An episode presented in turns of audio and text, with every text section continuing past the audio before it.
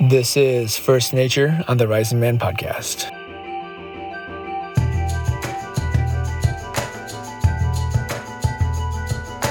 Good day to you, Rising Man family. This is your host, Shawn Berry, bringing you another installation of the First Nature segment right here on the Rising Man podcast.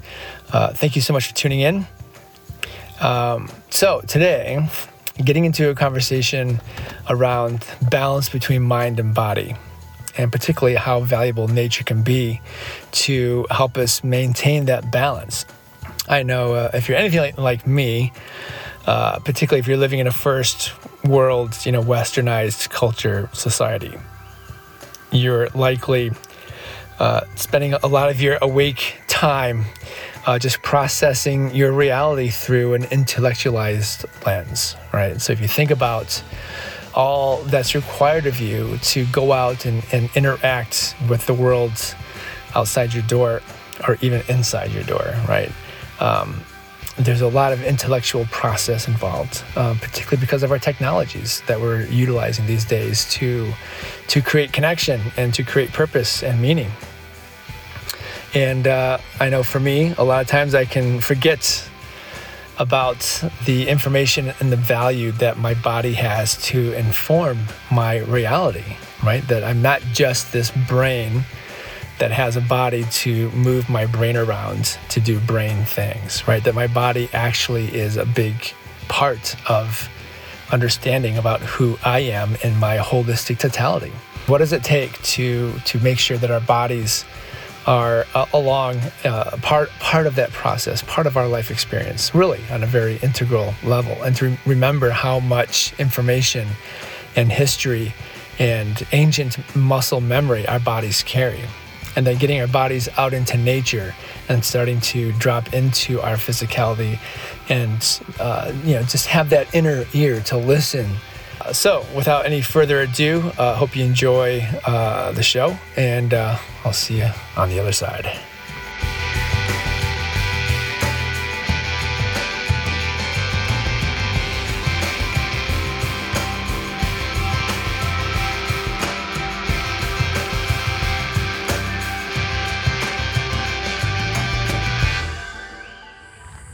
I'm out here in Northern California, just south of San Francisco, outside of a little town called Pacifica.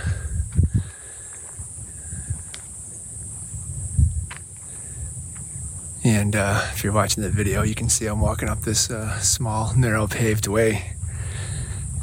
Behind me, you can see down a few miles the fog just off the coast. But here it's sunny You can hear the cicadas, the birds, the low hum of a distant jet. And this is a new place for me. I was looking for a place to go walk and talk and share while I house sit at a friend's place up here. And I found this, and it's been a, a good mile walking up this pavement road watching my mind quiet as my body gets active. And then I came to this patch of woods. So I've been basically walking through coastal chaparral, which is pretty familiar territory for me. And basically, it means that nothing really grows much over four feet. So you can see pretty far. Uh, but then I came up across this uh, stand of this little micro forest, you might call it. I'm actually not sure what, what trees they are. It's uh, if someone told me, I'd be like, oh yeah, but they look a little bit like an evergreen. And I was intrigued. It's like, oh, what's in there? Because it's dark, it's overgrown, I can't see into it. And I started maybe think about what I wanted to share about today. So I'm just going to start to make my way off the main trail onto this little side trail that's heading into the deep, dark forest. Now, some of you might be driving, some of you might be busy doing something at home while you listen. Some of you might actually be outside listening on a walk or something, and that's awesome. But whatever you're doing, I just want to ask you to take a, just a moment and stop. Pause, take a breath. Just feel into your body. Feel your body. Remember, you have a body. This thing that moves us around and lets us do the things we want to do. Uh, and for me, it's plunging through this uh, chaparral right now, which is a little more than four feet high. I'm trying to figure out how to get around to this forest. But if you're anything like me, uh, I tend to just be leading with my head most days, most of the time. Thinking, I'm always thinking. I'm aware of my thoughts. I'm aware of the voices in my head. I'm aware of um, my to do list, my where to be when list, my uh, constant evaluation of how does my life feel? Does it feel good? But when I say feel, I know that I'm not really feeling it. I'm really trying to psychologically assess the success of my life. It stays in my head a lot. And uh, usually I become more aware of my body when it's not performing in a way that brings my attention to it. So, you know, if I wake up and I'm feeling good and I jump out of bed and get on with my day and get through all the things in my day and fall back into bed in the evening, I probably didn't really think about my body that much other than getting hungry, needing to sit down for a minute, you know, usually to give my body rest. When I think about feeling, the physical, the physical sensation of feeling, the emotional idea of feeling, um, I probably didn't check in that much with it. And uh, and I'm gonna have to turn around right now because the chaparral I'm walking through, at least at this angle, is just not gonna let me in. And uh, and this is fun because as I'm talking, and this is something I, I definitely would love if people started to think about when they're out in the land. I'm thinking about what I'm talking about as I move through this environment, and I'm looking for the metaphorical exchange between the two. Like, what does it mean that I started off on this topic and I started off on this little uh, patch of land here to get into these trees, and I have to backtrack and go a different way? How does that relate to my topic? Well, it might mean that I've made some assumptions already. Perhaps I, I assume that you're in your head as much as I am. And uh, so I will. I'll backtrack from that conversation just a little bit and keep it to my experience. I'm in my head a lot. And, but I can definitely think back to the time, as we all can, when we were kids. And when I think back to a certain age, I don't know. I don't really have to go much past 10, 9, 8 years old.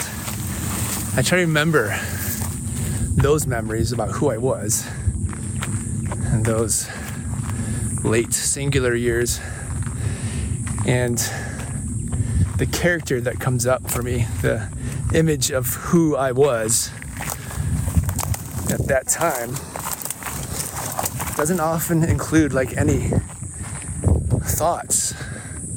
I can't, I couldn't tell you what I was thinking about at that age.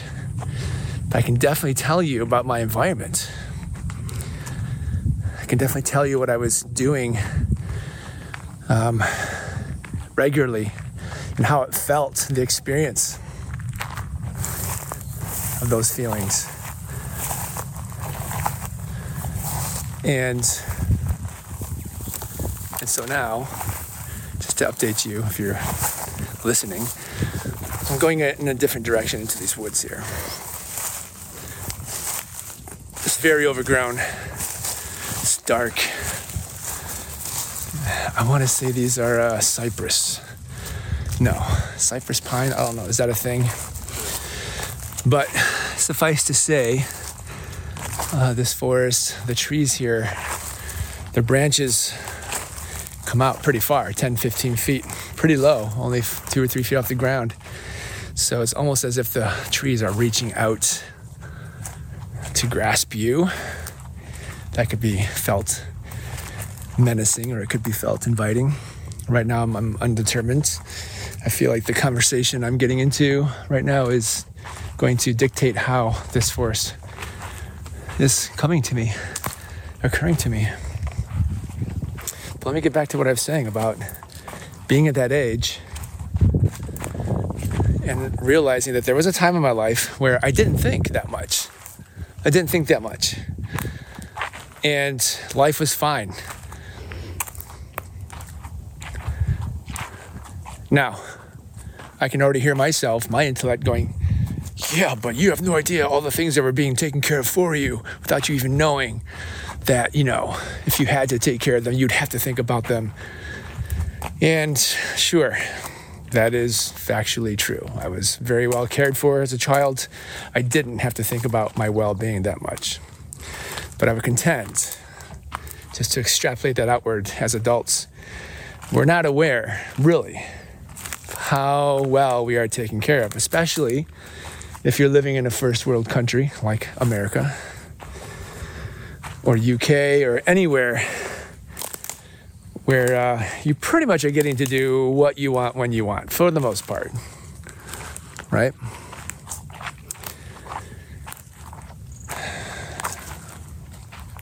Now, you probably have a job. You're probably very aware of your responsibilities. But again, thinking about that extrapolation from not knowing how many things were taken care of for us as kids that we didn't have to think about to how many systems are in place as adults that take care of us that we don't really think about. Right? So, for instance, sure, it's a responsibility for you to go out and make sure you've got food at home for your meals. But you may not really think about the food system, the food industry that is making sure that that food is there when you go to your favorite market. And the foods that are always available when you are, you know, being very specific about the diet you want, that you pretty much get to pick, you know, if you have the money for it, or whatever money you do have, you have choice about what kind of foods you want, right? So that's one example of systems outside of ourselves that we, we have no idea about that are actually taking care of us. So, bringing this all to a point, which is oh, look at this. I just sat down and there's a there's a little gopher skull right next to me. I'm gonna pick it up if you're watching on YouTube. You can see it right there. Probably, he's underneath the tree here I'm sitting under, so it's probably from an owl, roosting owl, uh, or raptor maybe. Um, okay, so my point is this this is really the launch point for this conversation um, how much I'm in my head, how much I realize that I'm intellectualizing or psychologizing my my life experience compared to when I was a child, right? And yes, on some level, so there's some givens, right? There's certain givens. That's just part of you know human development. Our our brain comes more online. All the aspects of our brain uh, come more online as we age. That's helpful. Uh, but I guess what I want to say here is I'm realizing for myself how much I'm preoccupied with my thoughts. And when I do take time to get out in nature, uh, how long it can take, you know, a while. Sometimes I'm not even out long enough for my thoughts really to die down and to start to experience that rich, uh, just elusive, quiet, relaxed, um, meditative state that comes uh, once I'm out on the landscape for a while. And almost always, I can't quite get there unless I have some level of solo time. So usually I'm going out on my own. If I go hiking with friends or a group, um, I probably won't get to that state unless I wander off on my own for a little while and really just drop in to bringing my body to a natural place. Bringing my body to a natural place. And, and there's some connection there between the embodiment you know like i think of it this way like i'm always my brain right? My my sense of self my intellectual uh, idealization of who i am and what i'm doing in the world is always bringing my body around to do the things that it wants to do that my my my intellectualized uh, idealized self wants to do my identity wants to do right? So basically my body is following around my brain. My body is in, in the employment of my identity let's say that.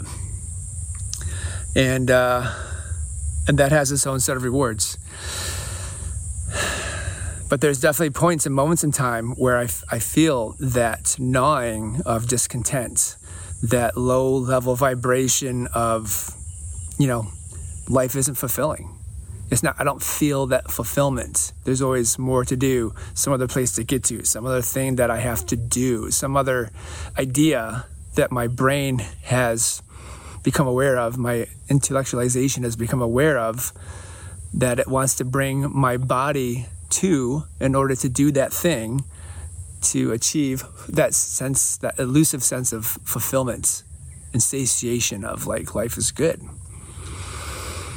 Conversely, when I, you know, am able to bring my body out to a natural place, then it switches it takes a little while, right? I have to intellectualize the idea of I need to get out of nature, right? And I do think there is some of the, the, the biofeedback of my body communicating to my identity, my sense of self, that is, you know, an unspoken language, uh, influencing me to get out on the landscape somewhere. So then I do. I made time for it, but it's kind of idealized. It's kind of an intellectual concept, right? And then I get out here like I am right now, and I sit down in this forest, and my body starts communicating with the other bodies here. The tree bodies, the bird bodies, the dead gopher bodies, the body of the earth itself that I'm sitting on, and this thick, thick duff that feels like a cushion.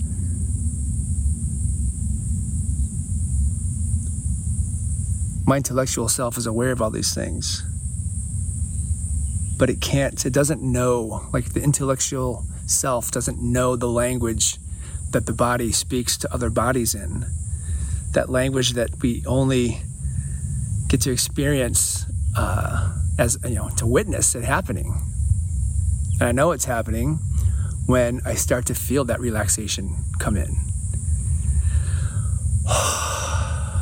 when I feel that big, heavy, full body sigh, that first one that comes after half an hour, 45 minutes, an hour out on the landscape by myself,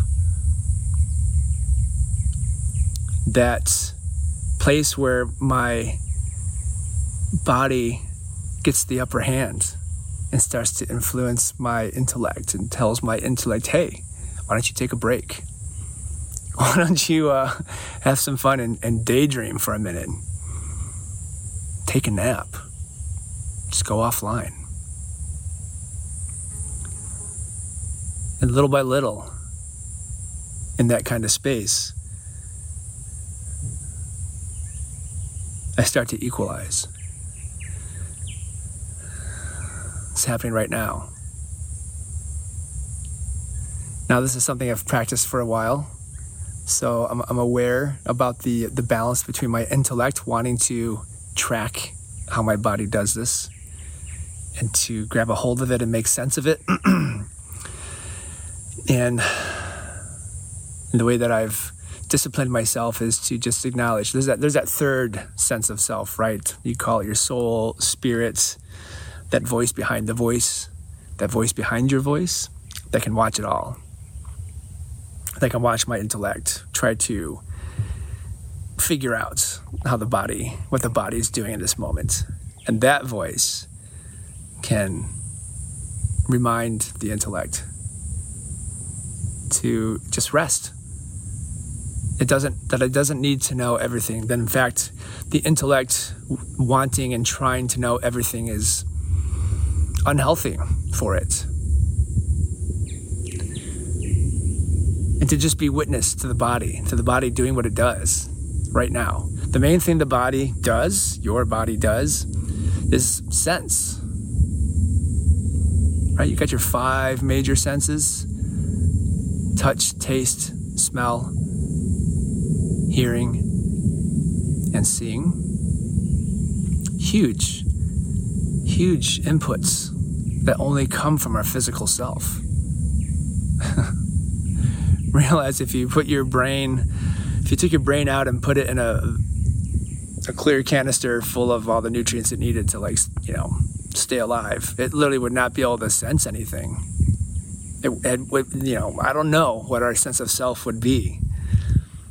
Uh, horrifying, I would imagine.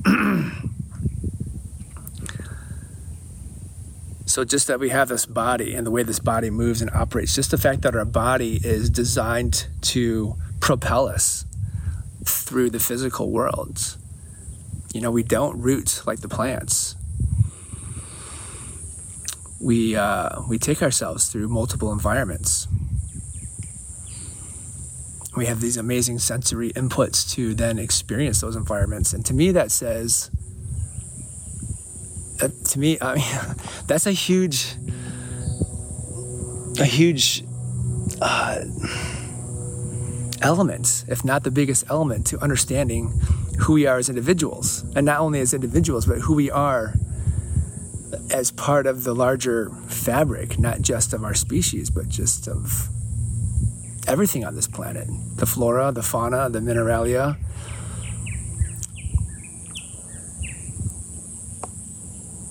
you know, I really, I really enjoy thinking about the numbers that uh, anthropology and uh, paleontology and archaeology and geology and the big, huge numbers, all those um, large time span sciences deal with. Because it really helps my intellect wrap itself around perspective and to find balance within itself and to make room and space for this other physical elements to exist and have its uh, you know to get its needs met to to accept and receive what it wants to bring in and inform my intellect about. It's not just our five senses. Some studies say we have over 50 different senses right? I mean those five major senses are the physical ones that are directly related to um, you know a part of our body. But there's other sensory input. You know, there's sense of balance. There's sense of time. There's uh, our emotional senses, right? So that that blend between, you know, the synergy, the uh, the um, uh, what's that systems theory uh, concept of emergent the emergent property of our uh, intellectual uh, perception mingling with our physical perception and producing an emotional perception right? In the same way so systems theory is pretty cool. Emergent properties it means like looking at all the properties of hydrogen and looking at all the properties of oxygen. And neither one of those elements on their own would indicate the possibility of water. You could you could not uh, calculate the the possibility of water from just looking at one of those two elements. But when you put them together, somehow water forms. So in the same way, looking at our physical self and our intellectual self, and just looking at those two in, in their own isolated environments, you would never perceive that an emotional existence of who we are would be the product of those two coming together. But I would say that is that is the main, uh, you know, the root of how we actualize ourselves on this planet, how we feel.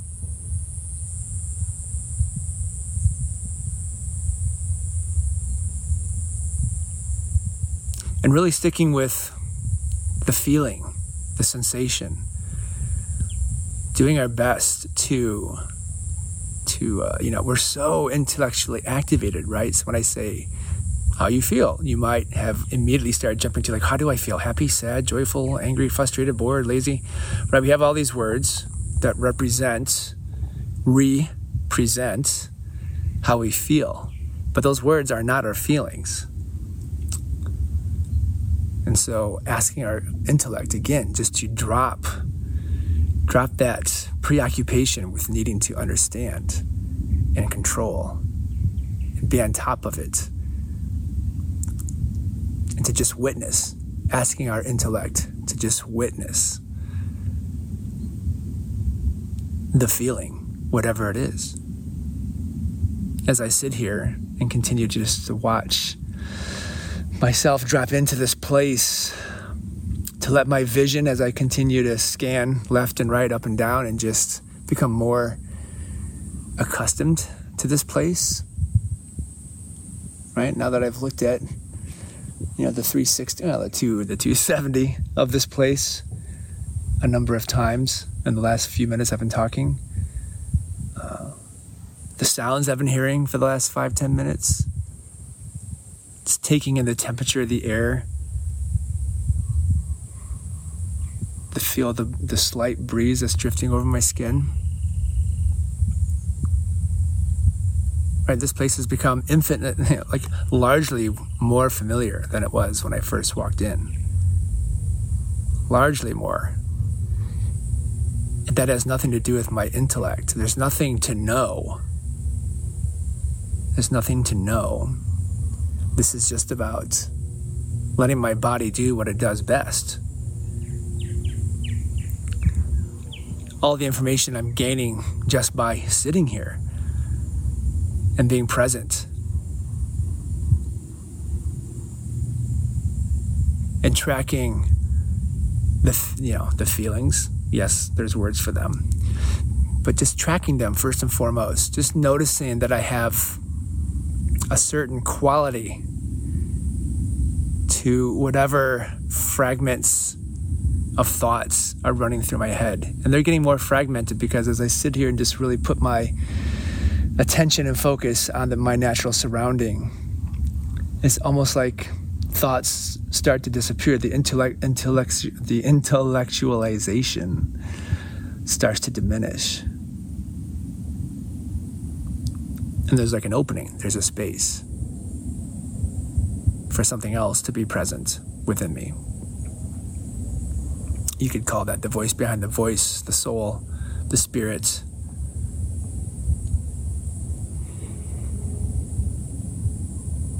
If I was to bring it into a, a scientific perception, I would say it's the it's the recognition that you know if we drop really deep into the science there's no difference between the natural surroundings here and me. Like literally down to the atomic level, they are one and the same. Even up to the cellular level at uh, a certain point, they are the same. Most of the things around here, living anyways, probably share 40 to 50%, if not more, of the same DNA that you and I have, the same genetic coding.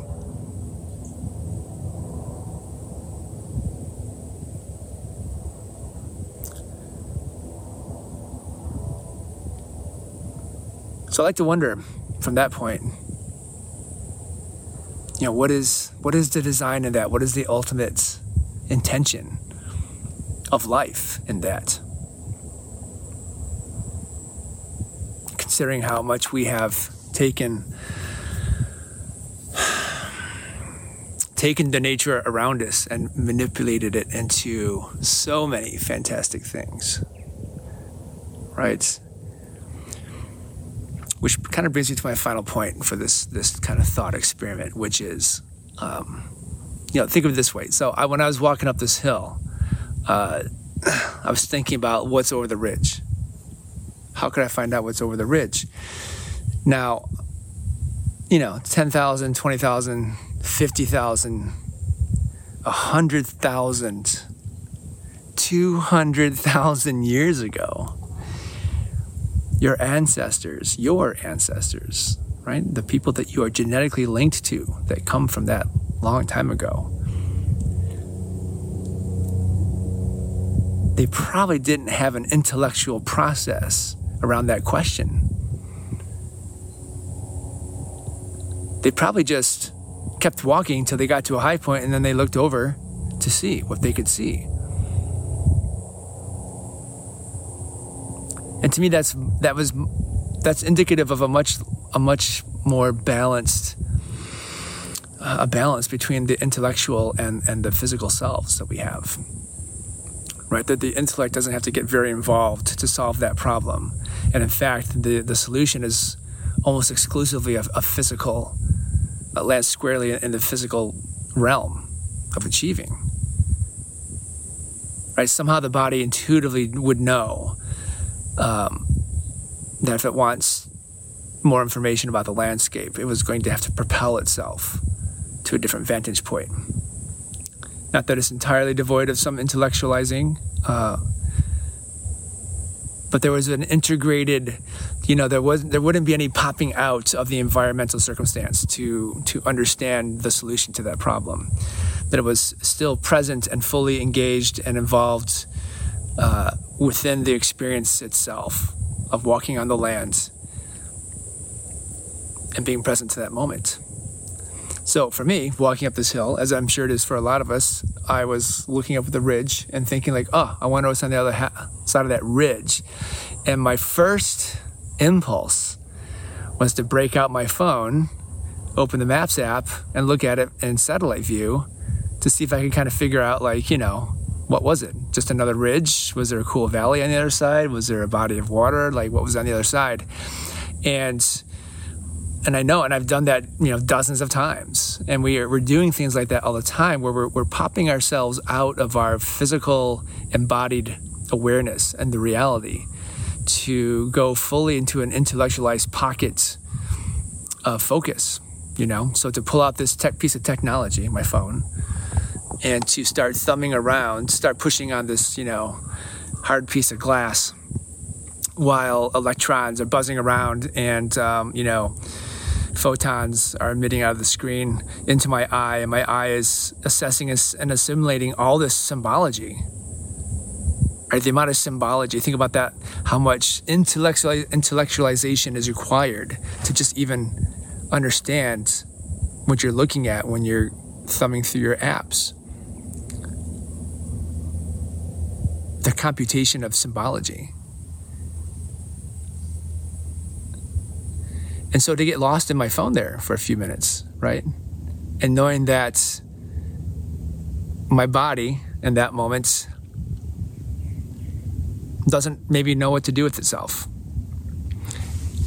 And I don't know if I physically experienced that, but I do know that there is a different mode. I, def- I definitely slip into a different mode when I'm hiking around and, and then I want to know something about the land I'm on and instead of actually diving deeper into the knowledge of the land with my body, I actually pop out of the land entirely to go into my intellectual intellect, my intellect using a device, using technology to understand the land.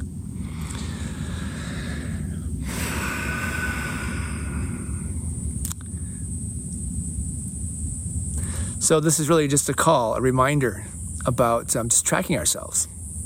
Noticing how much we are living in an intellectual intellectualized wow i'm having a hard time saying that word. How much we're living in an intellectualized paradigm compared to our ancestors. And again thinking about um, you know when were the first maps drawn? I don't know. Let's let's go back.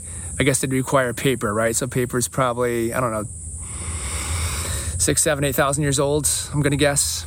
Um, up until now where we've got you know satellites giving us up to the minutes uh, you know detail down to the square meter of anywhere in the world we want to project ourselves into through our technology but prior to that so that we're talking you know not even 10,000 years probably but prior to that all of the knowledge of understanding where we were in place and space was completely contained first and foremost in the body.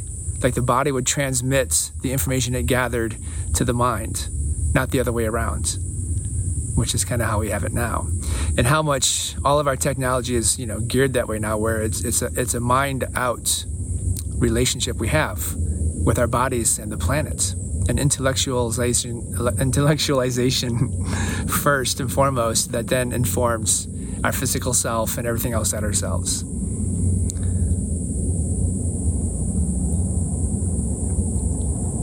I'm guessing 200,000 years ago, it was the opposite. You know, so much of what our uh, intellect was able to grasp, our, our, our nascent intellect, whatever it was understanding and grasping, it was getting informed from the outside in.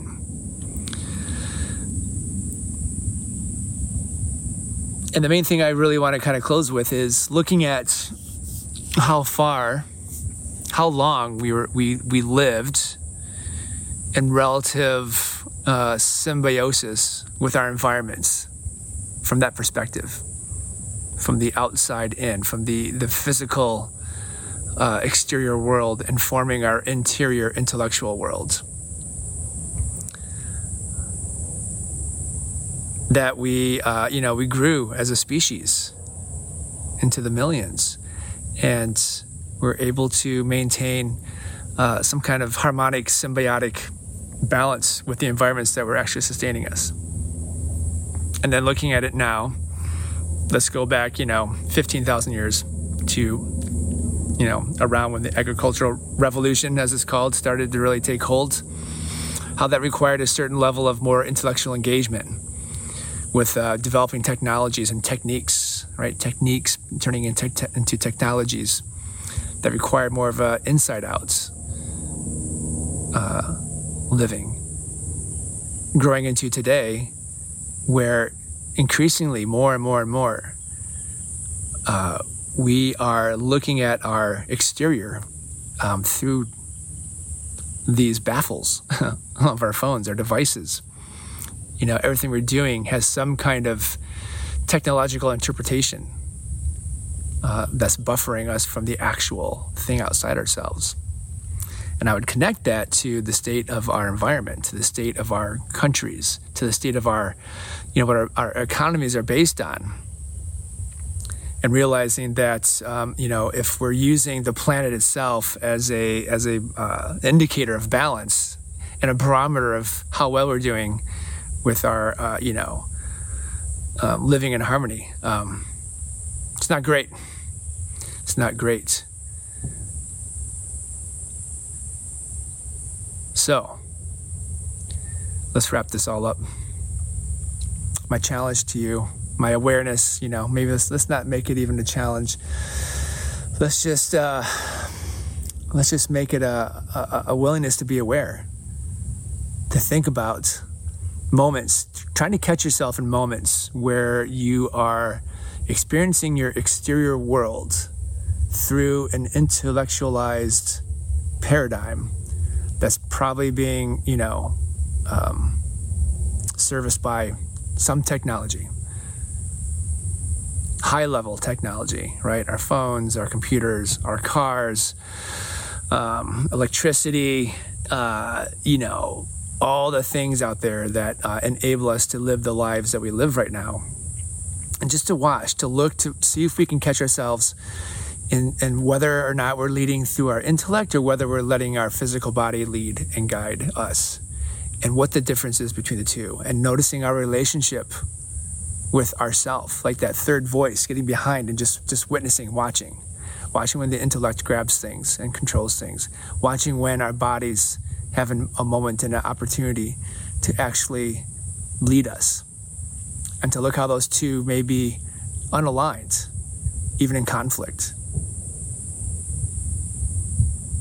And what does it take in those moments to bring yourself closer to balance?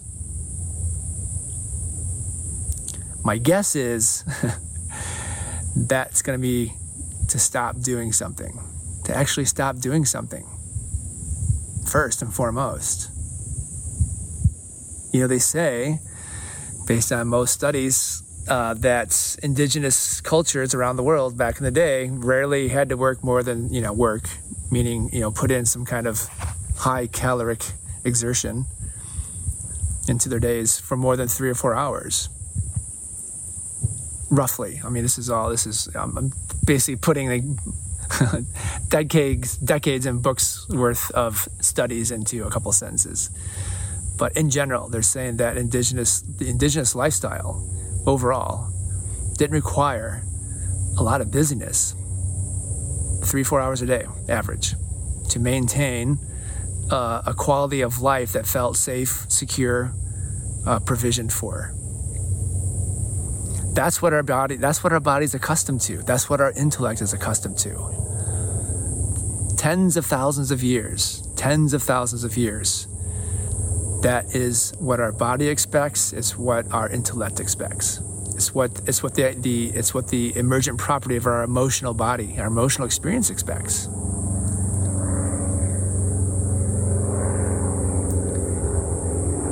I'm gonna let this airplane pass. I'm just watching myself now. There's been a lot of air traffic here actually as this airplane crosses pretty close. Um, I'm just watching it disturb. There's a disturbance in my flow right now.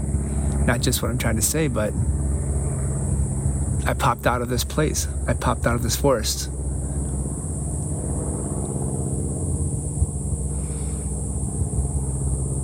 And as that sound fades, I'm letting myself come back to this place to finish with that thought. I don't know how many of you have done, you know, any uh, investigation on where your people are from. And I don't mean your European roots or your, uh, you know, South American, North American, African roots are, but your old, old ancestors, the ones that were still walking around on their feet, hunting and gathering, where are they from?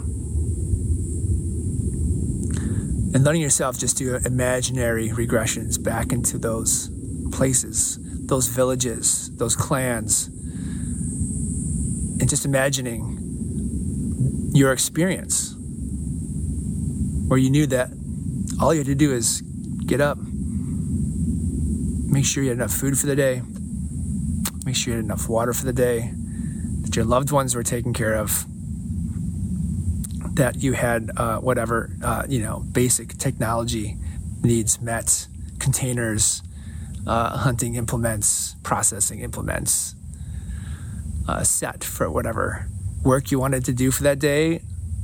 And then you'd go do that work until it got too hot, and then you were done. And you were done. And the rest of that day and, and most every day, you had spaciousness to let your body just be what it wants to be. To let those five senses and all those other secondary senses uh, start to in- inform our intellect. And to be in that hybrid space and giving ourselves the spaciousness and the openness and the time to let that emergent emotional understanding of self uh, have a place to, to breathe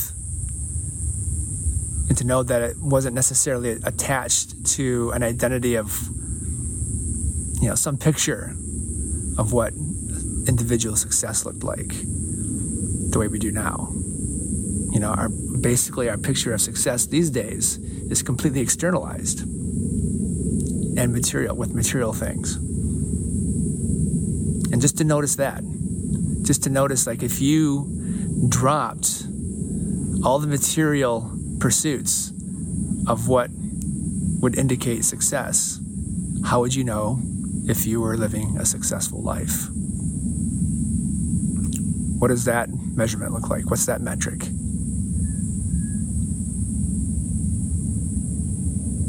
And I feel that if you take yourself out into nature by yourself and get quiet and really drop down into that place where your body gets to uh, reconnect with the land and starts to bring in all this sensory information to your intellect, that your intellect gets to go into the witness position.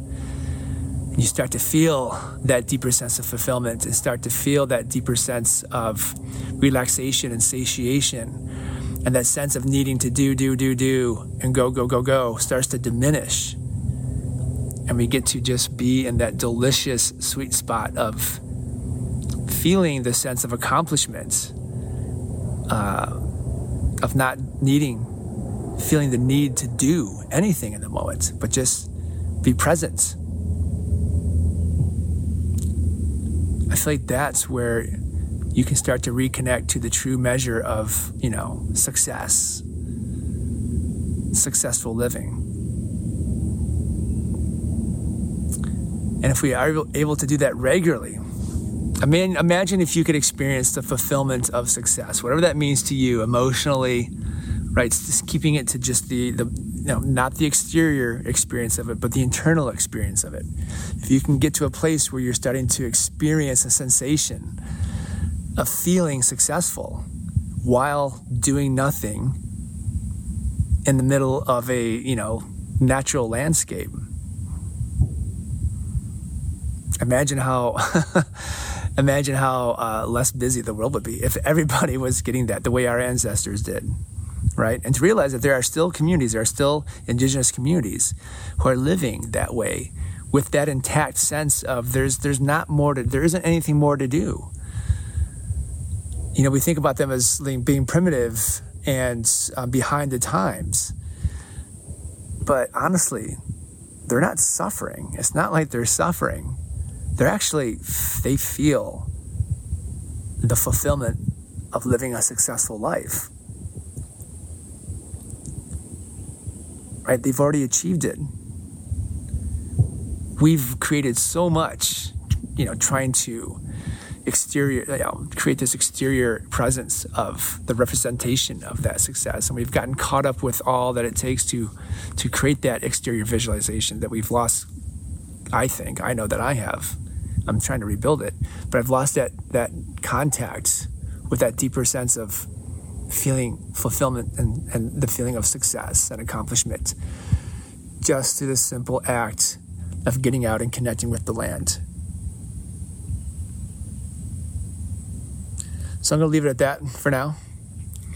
Um, I'm realizing as I'm talking that I, I, may not be articulating it as well as I, I, want to. So, really, the takeaway from this is just get out on the land. Get out on the land by yourself. Get out on a trail where you're not going to run, run into people. Get off the trail, right? If you're on a popular trail, just wander off. Find a little nook, a nice little shady nook. Bring some water, bring a snack. Uh, I would I would encourage you not even to take a journal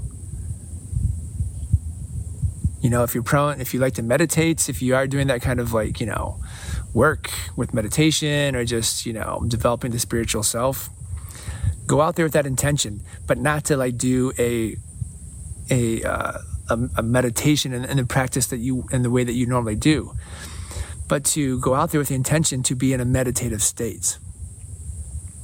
Instead of taking the focus inward and focusing in on yourself let your focus go outward right? So just invert your focus and let your focus go out onto the landscape. Start thinking about the landscape as a mirror. Start letting your intellect calm and, and drop the worry and the schedule and the and the needing to know what it means and letting your body have an opportunity to do what it does, which is to open like a flower and to sense, to take in your environment and to synergize with it, to sync up with it, to know that in this forest I'm sitting in right now, that there's a vibe. There's a way of being in this forest that is different than the way of being uh, just, you know, 50 yards out here in the chaparral. And my body knows that. My intellect doesn't need to get engaged at all. And that's powerful wisdom because if you walk into every room and on every street and step into every conversation knowing that each of those are their own small enclosed environments that your body has as an idea. Your body has leadership. And to me, that's the most important thing here is that um, if we let our bodies really just utilize, take, give them the time to take in the information and assimilate the information and present that information in a way that is conducive to informing our intellect, that it, it transforms, it'll tr- literally transform how we do the world, how we do life. Okay, enough said. Um, hope you enjoyed this share. And uh, yeah, get out in the land. Get out on the land.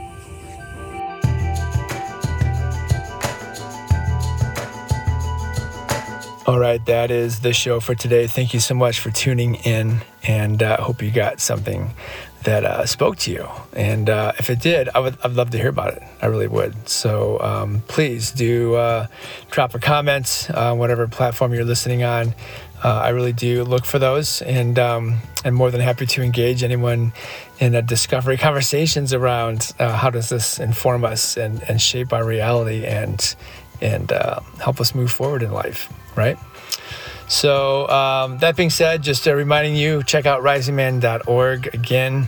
Um, just some wonderful programs. You know, I can't really speak highly enough of um, just what we're trying to build here and the quality of, of brotherhood and connection and sincerity and authenticity we're, we're really wanting to um, just hold and share with each other. So, please do check out the website.